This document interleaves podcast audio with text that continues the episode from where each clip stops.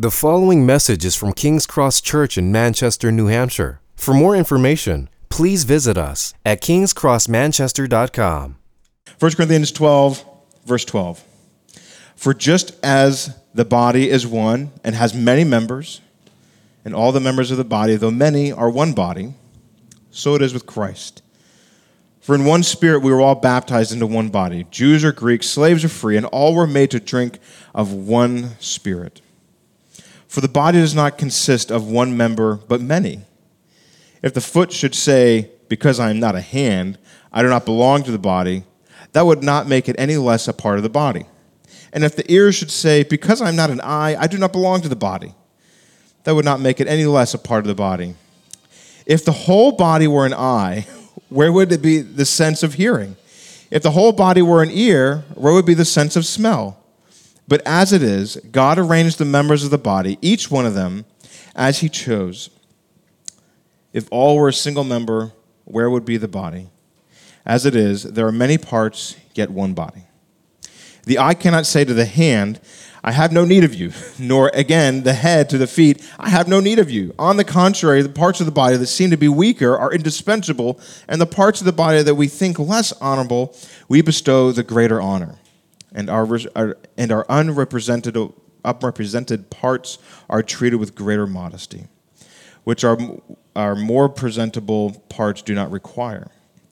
But God has so composed the body, giving greater honor to the part that lacked it, that there be, may be no division in the body, but that the members may have the same care for one another. If one member suffers, we all suffer together. And if one member is honored, all rejoice together. Okay, let's pray. Father, as we look at this together, I pray as we are working through this body imagery and what does it mean for the church to honor the body of Christ, I pray that you would give us your spirit that you've just promised in this passage, that we may be, Lord, baptized in one spirit, desiring to be in one body in Jesus, and live lives that work hard to honor your body. And so, Father, would you give us ears to hear and eyes to see as we work through this passage together for the glory of Jesus' name? Amen. Okay, one question that comes to me out of this passage is what does it mean to be a part of an organization? What does it mean to join something? What does it mean to be a part of a organization, a family where you have buy-in, right? So, kind of like bigger to bigger to lesser, like to be an American. What does it mean to be an American? Like, well, obviously there's like you know you're born uh, to American parents and you're given American citizenship, or you uh, go through a naturalization process and you become a citizen. I don't know if you've ever had a friend who's done that, but they have to take this ridiculous test that, frankly, I'm not sure that most native born Americans could actually pass. You have to answer all these questions about the Constitution, and history, and all that stuff. So you, you, you work through that, but then you have right now within our political climate, right, this whole like, who's a true American? Well, the Democrats aren't true Americans because they hold to. The, the, the, well, Republicans aren't true Americans because they hold to this or that. You see, there's this kind of like, you have the objective reality, but then there's a cultural reality. Do you meet the cultural marks of what it means to be a part of the group? Same with a family, right? Right? Uh, you're born into a family, you're adopted into a family, like officially or unofficially, right? but then there's like, there's always like that one person that's kind of like the odd person out. Are they like really a part of the family? Like, well, you know, know they they write with their left hand, and we only have like right-handed people in our family, you know, like that sort of thing. So that is kind of like these objective things within how do you, what does it mean to be a part of a group? What does it mean to be a part of a family? What does this passage ask us to this question? What does it mean to be a part of the church? Not just any church, but a local church. This church in particular, or your church where you're a member. What does it mean to be a part of that church, right? How do we get in, so to speak? Well, this is this whole passage is about kind of like this objective reality and this cultural reality because sometimes our cultural the ways in which we play out what does it mean to be in the church undermine the objective realities of what it means to be a part of a church. Right? So if you're visiting a church and you're kind of like, do I want to be a part of this church? You might look at the website and say, oh, I agree with the, their doctrinal statements.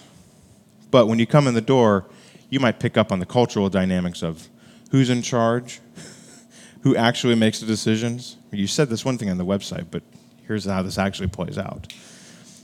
The church in Corinth had the same dynamic.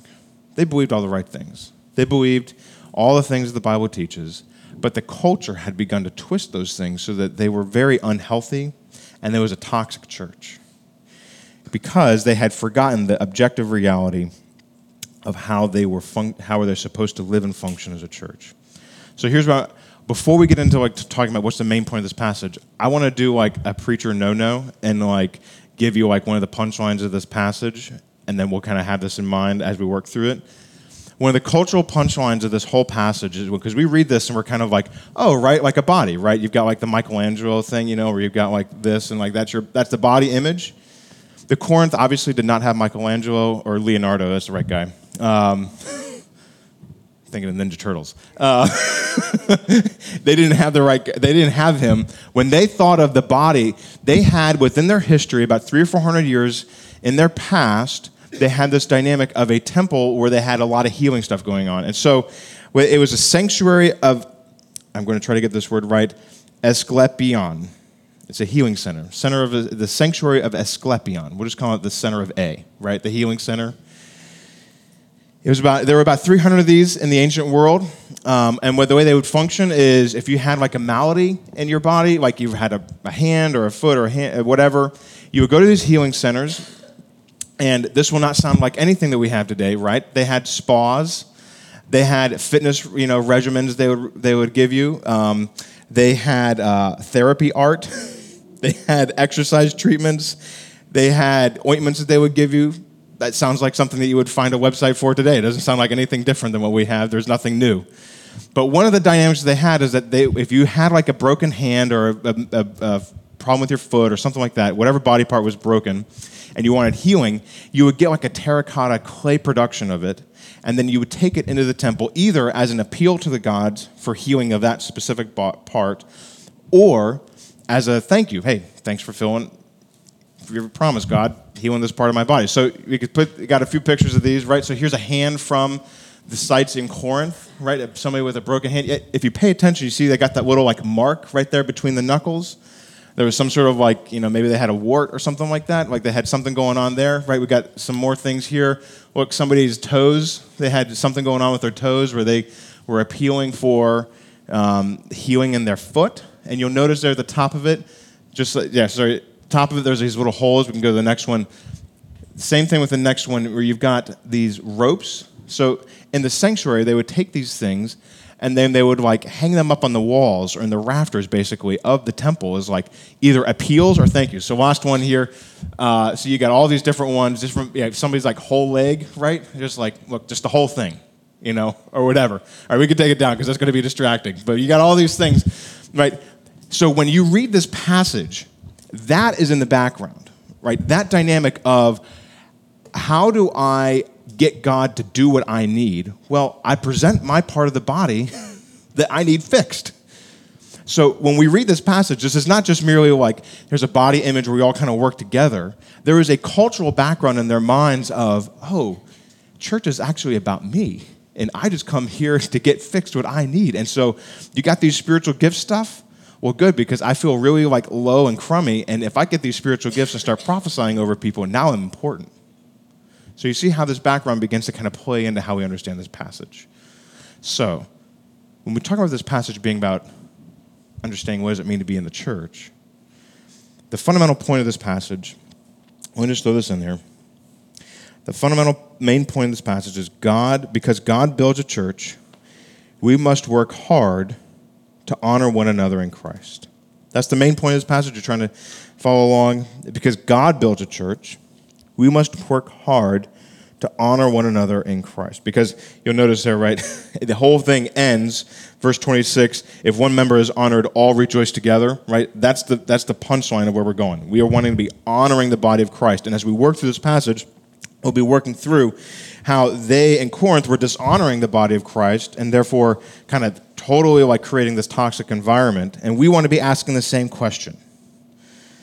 If we want to be a healthy church, if we want to be a church that honors the body of Christ for who he is, then we want to be working hard towards understanding not only the objective way in which we get in the church, but how that fills out all these other things. Okay? So, how does God building his church, how does that help us honor one another in Christ? So here's kind of three objective realities about what the church is. We're going to pick up here verse 12 and 13. God builds a church with one body. This might seem obvious, but we're just going to start out with the obvious here. God builds a church with one body, verses 12 and 13. For just as the body is one and has many members, and all the members of the body, though many are one body, so it is with Christ. For in one spirit we were all baptized into one body, Jews or Greeks, slaves or free, and all were made to drink of one spirit. Right? Before we move on, I just want to draw your attention here, verse 12. For just as the body is one and has many members, when we read that, we kind of think of like, um, like Voltron or something like that, like Lego pieces. Like you build up a Lego piece and there's different parts of it, and you remove a piece. Well, it's still the Lego piece, right? Like there's no like uh, nothing's broken when you remove a piece of the Lego thing unless you're three years old and then your, your heart is shattered, right? but we think about, we see members and we kind of think of it as a little bit like a sterile term, like something like I could remove a bolt from this you know, podium and it's still a podium. But when it's using the word members here, it's actually more of a visceral, like limbs and organs picture, right? So imagine a healthy living human body and you remove the liver not going to be a healthy living body for much longer, is it? You got about like 30 minutes and then you're dead. Maybe. I don't know. I'm not a medical professional, so don't take my word for it. But you get the idea, right? If it's a healthy living body, you cut off the arm. thinking, uh, I'm thinking of all these random references. You know, Monty Python, like it's only a flesh wound, right? No, it's not only a flesh wound. You're about to die, right? So when Paul says, "For just as the body is one and has many members," right? He's saying, as you've got many organs and limbs, but you require all of them to be a living, healthy body.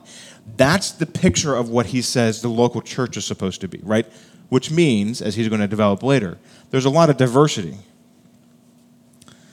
But let's not go there quite yet. For in the one spirit, verse 13, we were all baptized into one body. Jews or Greeks, slaves or free, all were made to drink of the one spirit. The church is brought together by the Holy. The Holy Spirit's job is to bring together the people that Jesus loves and who love Jesus into one body. That's his job, right? We talked about last week and the week before about how the Holy Spirit is a very kind of like, he's kind of like the hidden person in the Trinity because his job is to spotlight on Jesus and you don't ever see the person who's directing the spotlight, but you know he's there, right?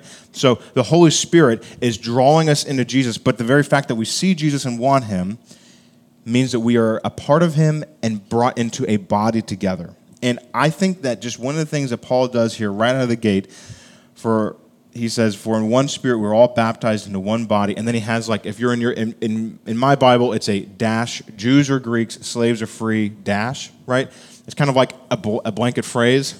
I think because paul's looking at corinth and he's saying like but you've all got your prejudices of who you think jesus should like more right? Because they're thinking, you know what, we're, uh, we're a certain type of uh, Corinth Christians, and of course, if Jesus saved me, he's going to want to save all my buddies just like me, and that's what the church should be like. This seems to be a rampant part of the New Testament church, and frankly, is still a part of the church today. We all think that Jesus should like the people that we like more than he likes the, than he would like the people we don't like. You know, so you've got a couple other places in the Bible where this gets mentioned. New Testament, We've got um, Galatians 3 25 to 28. But now that faith has come, we are no longer under a guardian. He's talking about the Jewish um, uh, Old Testament Christians. For in Christ, you are all sons of God through faith. For as many of you were baptized into Christ, have put on Christ. For there is neither Jew nor Greek, there is neither slave nor free, there is neither male, there is no male or female, for you're all one in Christ. Or Colossians 3:11. For there is no Greek or Jew, circumcised or uncircumcised, barbarian, Scythian, slave free, but Christ is in all and all in uh, Christ is all and all Christ is all and in all. Sorry, it's a bit of a tongue twister. I think the, the point that Paul is getting to emphasize in terms of the objective realities is that, frankly, uh, the predominant culture always wants to determine who's in and who's out and racism and prejudice always go deep in the bloodline of humanity. And at the, at the gate, he's saying, that does not matter to God. The entry point into Jesus is faith alone, which means people with brown skin, people with white skin, people who have high IQs, people with low IQs, people without addiction, people with addiction, people with queer sexual dynamics, people with dubious sexual dynamics. All those people, they all can profess faith in Jesus and are brought into one body. Right? And if, while we could dwell on that and dwell on the diversity of dynamics, um, I think that that's um, that cultural dynamic is some of the dynamics going on within uh, evangelicalism within America today, because we're talking a lot about, you know, um, we have multiple multiple brothers and sisters from the African American community making very clear and pointed comments about white culture within the American church, and largely, in my assessment, I'm not going to delve into this, is that they are pointing out ways in which assumed predominant culture is not in line with Christ culture. And so, what Paul is doing here is he is drawing our attention in to say, the presumed predominant culture of your day cannot dictate how you understand what it means to be in the church, right? And the emphasis isn't really on diversity, because you'll notice here, let me read this for you and pay attention to one word as we read through this paragraph again. Look for the word one, because it's mentioned five times. For just as the as the body is one and has many members, and all the members of the body, though many, are one body, so it is with Christ. For in one spirit we are all baptized into one body. Jews or Greeks, slaves or free, and all were made to drink of one spirit, right? Multiple references to the word one. There is a one dynamic here. And the focus, just to kind of put this, I know this is uh, English translation. In the Greek, the uh, Christ is the center point, right? He's like the, the main noun in the whole paragraph. He's the one that gets all the attention. It's all one in him, not one in the Corinthian culture, not one in Manchester, New Hampshire's predominant culture. It is primarily Christ's body, his culture. And the way in which you get into being in Christ, we're going to touch on this and then we're going to move on, is through the one Spirit. And how does the Spirit draw you into Christ? Through faith. See, rather than uh, getting all hung up on how did you come to Christ? Was your story good enough? right? Was it extreme enough? Were you in the gutter that many times? Or maybe you feel like your story in terms of credit coming to Christ is very mundane. I grew up in the church, I professed faith, I got baptized when I was 13, and now I'm a Christian. It doesn't matter. The entry point into becoming part of the one body of the church that, Christ, that God builds is professing faith in Jesus. The crux of everybody's story, no matter who you are, whatever your background is, whatever your story to coming to Christ is, the Spirit baptized you with faith. You saw your desperate need for a Savior and you trusted in Christ. Those are, so to speak, everybody's common vertebrae in the backbone of their spirituality. It doesn't matter what your story was, that's how we come into, the, into, into Christ, and it is a level playing field, so to speak, which begins to demolish the predominant cultures around us. So, if you wonder, is your story good enough to be here? The answer is yes, because nobody's story is good enough. it's just your story of how you came to Christ. That's how God begins to build the church, not through did you have powerful friends who got you into the church and then got you the right seats and then you got to know the pastor and then there you what none of that stuff the beginning point of coming into the church is being in the one body by faith so we're going to pick up here in verse 14. And now here's where things get a little bit fun, right? for the one body, sorry, for, we're going to be seeing that God builds a church with many members, right? We just talked about his one body. Now we're going to be talking about the many members. Verse 14 to 20 For the one body does not consider one member, but of many. The foot does not say, Because I am not a hand, I do not belong to the body what would it uh, make it any less part of the body? And if the ear should say, Because I'm not an eye, I do not belong to the body, that would not make it any less a part of the body. If the whole body were an eye, there would be a, where would be the sense of healing, hearing? Sorry. If the whole body were an ear, where would be the sense of smell? Sorry, I have to pause. Like, it's just kind of like you almost kind of get the Paul actually has a sense of humor. Like, you know, like it's just a bit ridiculous. Could you imagine just like a gigantic nose? and that's the body. Like I, I know there's like cartoons. Like I, remember growing up, and they're like, there's a nose, and it's just got little spindly legs. Like that's the church. Everybody just, just knows like they're just sniffing out errors all over the place, or like sniffing out doctrinal problems. Like they're just, you know, it's a gigantic. It, the the the illustration to try to explain this is in the text. Like it's just ridiculous, right? so I think for them, what was going on is that the people who were most predominant within the church, so people with massive spiritual gifts, right? They had prophetic words that they shared, and people were, you know, lives were changed, or pastors who spoke from the front all the time and had the microphone and their podcasts recorded and put up on the website. Those people were, were getting the uh, primary attention and the people who weren't doing those things, people who were serving in nursery, people who were setting, setting up and tearing down, people who were setting up hospitality, people who were running slides, people who were doing all these other things that aren't very upfront, were kind of getting pushed aside and said, You guys kind of keep doing that, but we're going to do the real church up here. I think that's kind of what was going on. Like that's, and that feels very familiar, doesn't it? Right? I can't tell you how many guys I remember when I was in college where they were like, you know what, when I, I, I want to go plant a church. Like, why do you want to plant a church? Because there's a sense of like, you plant a church, you become a pastor. Like, that's like the pinnacle like, of being a Christian. Like, that's the best. I'll tell you, having done it, you know, I could do anything else. there's other things I'd, I'd like to do. Um, but that was the sense of like, this is what, these are the real Christians, and the rest of you just kind of do the housework, so to speak, you know? The critical point here comes in verse 18, and I think this is the main, this verse, I think, is the main verse of the entire chapter, and is one of the more critical verses in the whole book. Verse 18. But as it is, God arranged the members of the body, each one of them as he chose. Right?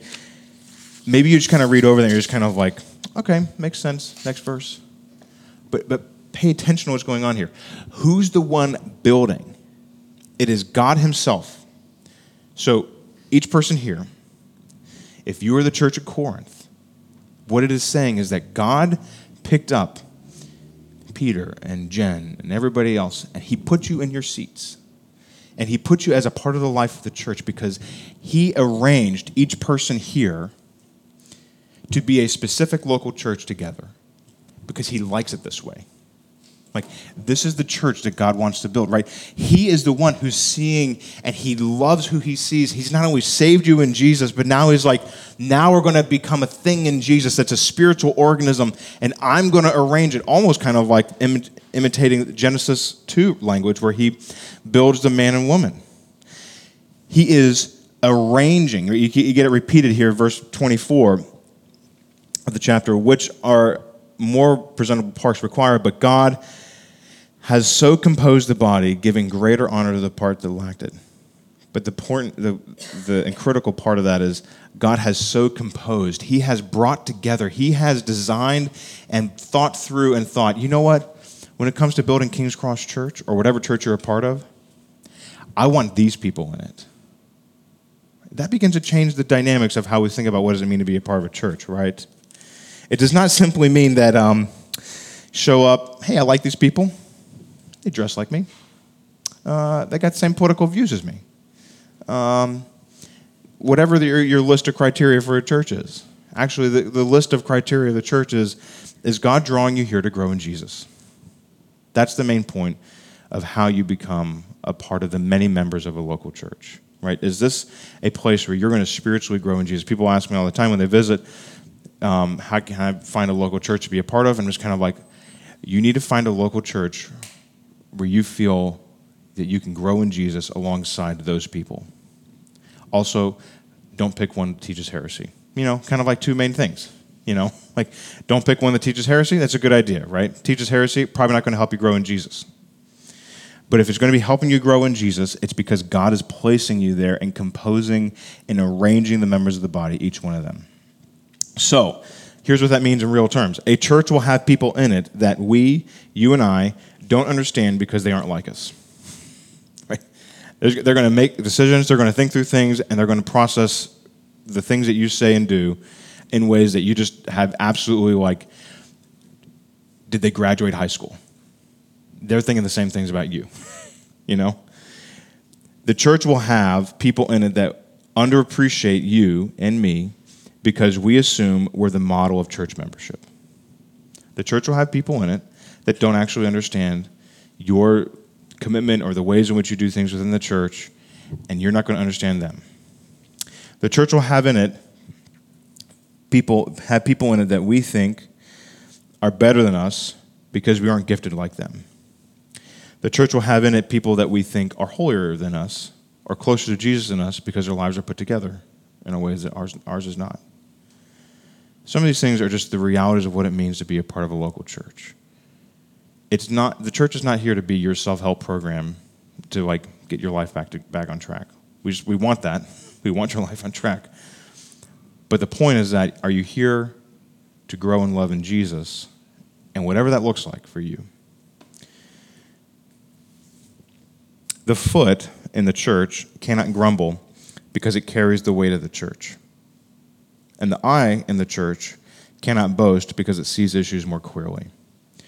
We need people who have very different vantage points from us, helping us think through, see, and work together in Jesus to grow.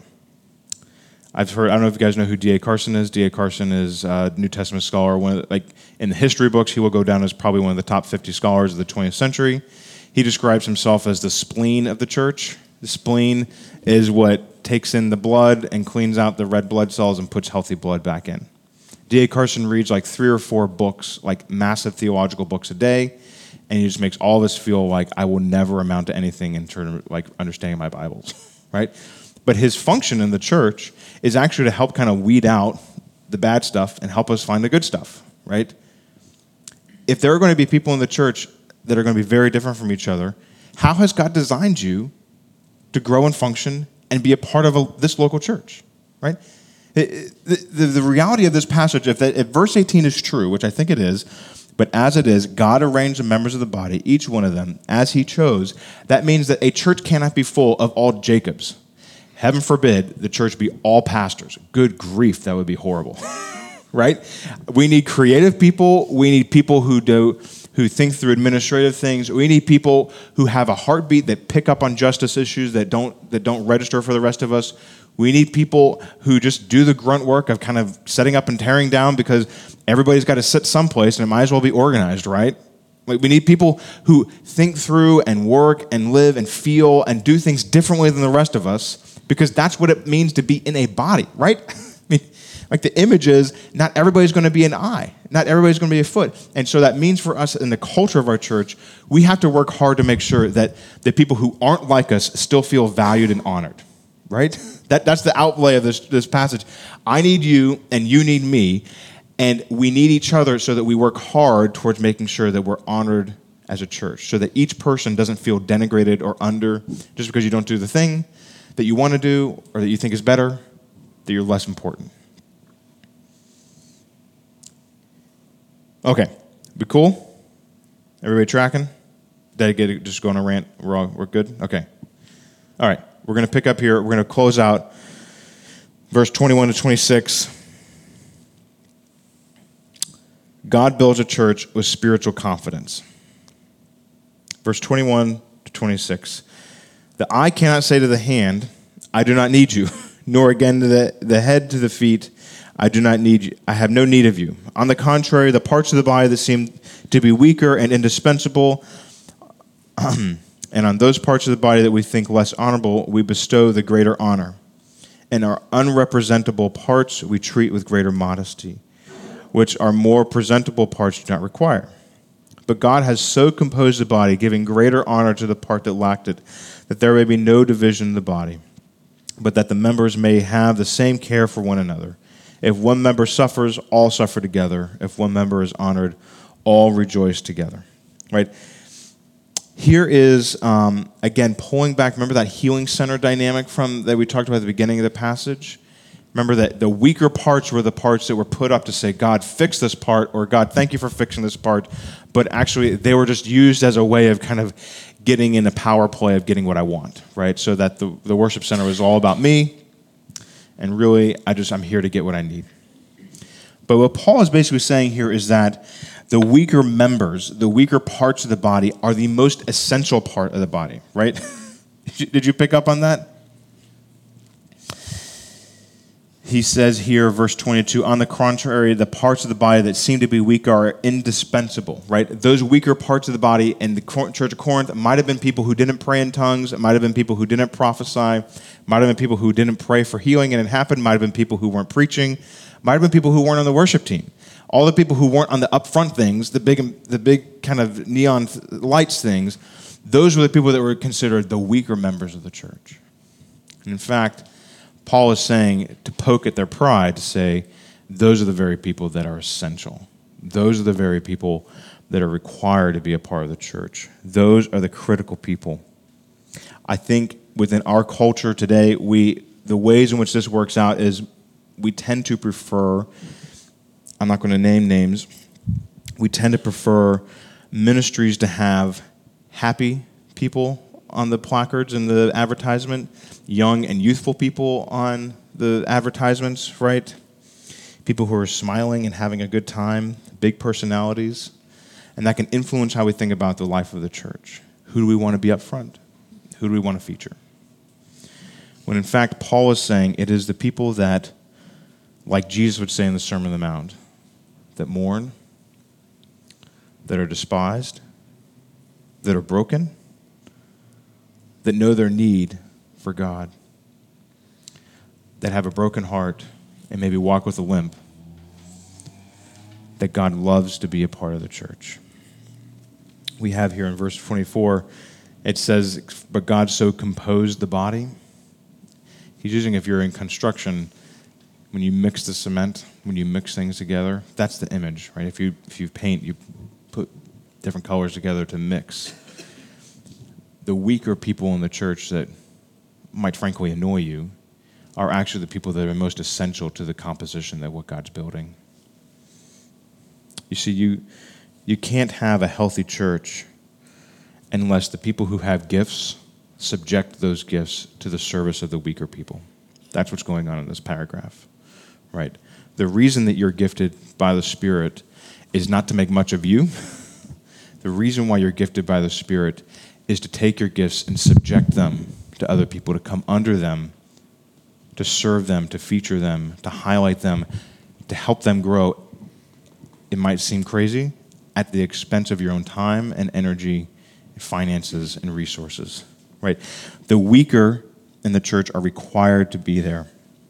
And you can't be a healthy church unless you will take your strengths and gifts and subject them to the weaker and less gifted believers. So not only do we you could say that do we, do we need each other, but actually we require each other. My, I, I think that basically the reason God chooses certain guys to be pastors is because those guys are going to be the hardest horses to break. And so you just throw them into the places where it's like you have to either come under and serve other people or you get out of the game. And I think that the reason I'm a pastor is because God knew my sanctification needs steroids and I needed to come under and serve every person here for your growth in Jesus, not because you guys are big problems, but because I need you to help me become more like Jesus. So, to the extent that you feel I'm coming alongside you and helping you become more like Jesus, I need you to help me become more like Jesus. I require you for my own spiritual growth and health and vitality in the same way you require each other and me, right? It's the people that we perceive as weaker that actually we need to come underneath and serve with our gifts. So, for example, Bonhoeffer said, Dietrich Bonhoeffer, he says, cheap grace is the preaching of forgiveness without requiring repentance. Baptism without church discipline, grace without the cross, grace without Jesus Christ. And what Bonhoeffer is pulling at here is this kind of underlying tone in this passage is that we often want to come to church and just kind of throw up the placards of what we want and need, get those things scratched and filled, and then walk out. And Paul is saying the very health of what it means to actually believe in true, powerful grace, not cheap grace, is one that, a life that requires the cross, where we take our gifts and strengths and we serve other people. As illustration, many of you are familiar with our friends and family up at uh, River of Grace in Concord. They have a Bible study they do, I believe it's every Wednesday. Um, it's called Good Uplifting Times Bible Study. It's been run by David for a number of years. I think it's kind of being handed over to Brandon, but the Good Uplifting Times Bible Study is a Bible study that is run. Um, so we have two folks from there, so they're going to correct me. You can do the mid service, it's fine. Um, that is done for folks in a mental health institute or uh, living situation. And they just, they're like, what are we're going to name this, what are we going to name this Bible study? Because we want to grow in Jesus, and they've got mental health needs um, or struggles. And like, well, let's just call it Good Uplifting Times Bible Study because it's a good uplifting time to study the Bible. And what they do is that they look at every use of the word good in the Bible. And so not only do they do that Bible study, does somebody lead it, host it, provide food for it, but in terms of helping those folks be at Sunday morning church, it became an issue for them of like getting transportation to and from church. And so the church actually, I believe, if I'm not mistaken, I spent about twenty or thirty thousand dollars buying a van to be able to effectively and carefully be able to transport people to and from the mental health place to worship on Sunday morning. Not because they needed to buy a new vehicle or because they were looking to spend a lot of money, but because that's what was required to make sure that it was happening safe and healthy in a context that was helpful for these friends of theirs within the church. So, uh, folks with mental health struggles, you know, we're not talking like clinical depression or, or anything like that. We're talking, you know, schizophrenia and those types of struggles being so valued at the budget level of a church where they gave their money to buy a van, get somebody trained, all that stuff so that they can take them to and from church on a Sunday morning. That is a picture of what is going on here. On the contrary, the parts of the body that seem to be weaker are indispensable. River of Grace without that community in it is not River of Grace. King's Cross. What is that dynamic for us? Church culture is not about realizing your best self. You see, verse, all of these verses are kind of leading us to see that there is a spiritual organism, a spiritual reality that happens within the life of the church. We are bound to each other. That's not saying that you can't go to be a part of another church or move someplace and become a part of a healthy local church. We're not, you know, cultish about this, right? but it's saying that there is a spiritual life that happens here where verse 26 ends if one member suffers, all suffer together. We feel the life between us. If one member is honored, all rejoice together. So, this is the direction of this passage, right? Contrary to a church that we be built, be built around all of our needs. You see, the reason I'm, I'm framing this as God builds a church with spiritual confidence is because every person here, your status is given to you as a member of the church by God Himself and not by what you achieve within the church. That gives you a freedom and confidence to engage in the life of the church, to engage in being a part of King's Cross, knowing that you do not have to prove yourself to me or anybody else to be a part of the life of the lo- local church. So, let me ask a few questions and then we'll, we'll end. How do you know if you're honoring the body of Christ? Do you willingly subject your gifts to serve others without expectation or recognition? Do you get frustrated when you are overlooked? You may not be looking to honor the body of Christ, but to build your own status. Are you hesitant to help others that you perceive as, quote, needy? Are you eager to serve and not be seen? Are you okay when your gifts aren't utilized in an area that you think could be run better? We could go down the list, but you get the idea. Because God builds a church, we must work hard to honor one another in Christ. Because Christ loves to honor and treasure the weakest among us. So let's pray.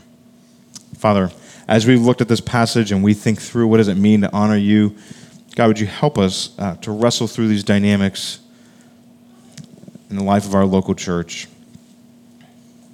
to better honor Christ together? It's in His name we pray. Amen. With that said, um, any questions related to last week's sermon or this week's sermon? Anything that, and feel free to text us Jay as well if you need to do that. Yes, because that'd be weird if he didn't. Um, that's also be gross. Um, the question was, does Adam have a belly button? Sorry, I've got to I got to restate them for the recording. Any other questions? We can move on, but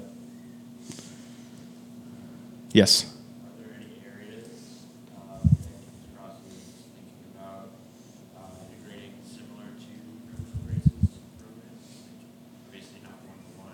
Mm. Not at the immediate moment. So Jamie's question is: Is there any way in which King's Cross is looking to posture towards a, a certain community? Um, not at the immediate moment. I think that um, we can be growing in how we integrate and work better with the recovery community that we're in right now. So I think that we kind of take the things that are in our front steps. So here, I think that's the way we can be growing. Um, in terms of serving the the weaker thans, so to speak, in the church, um, there's a group of us working on how we can better respond to uh, trauma and crisis care, and so that's just kind of a subset of folks as well. So, any anything anybody would add to that, or any other questions? Okay, any no no other questions? Cool.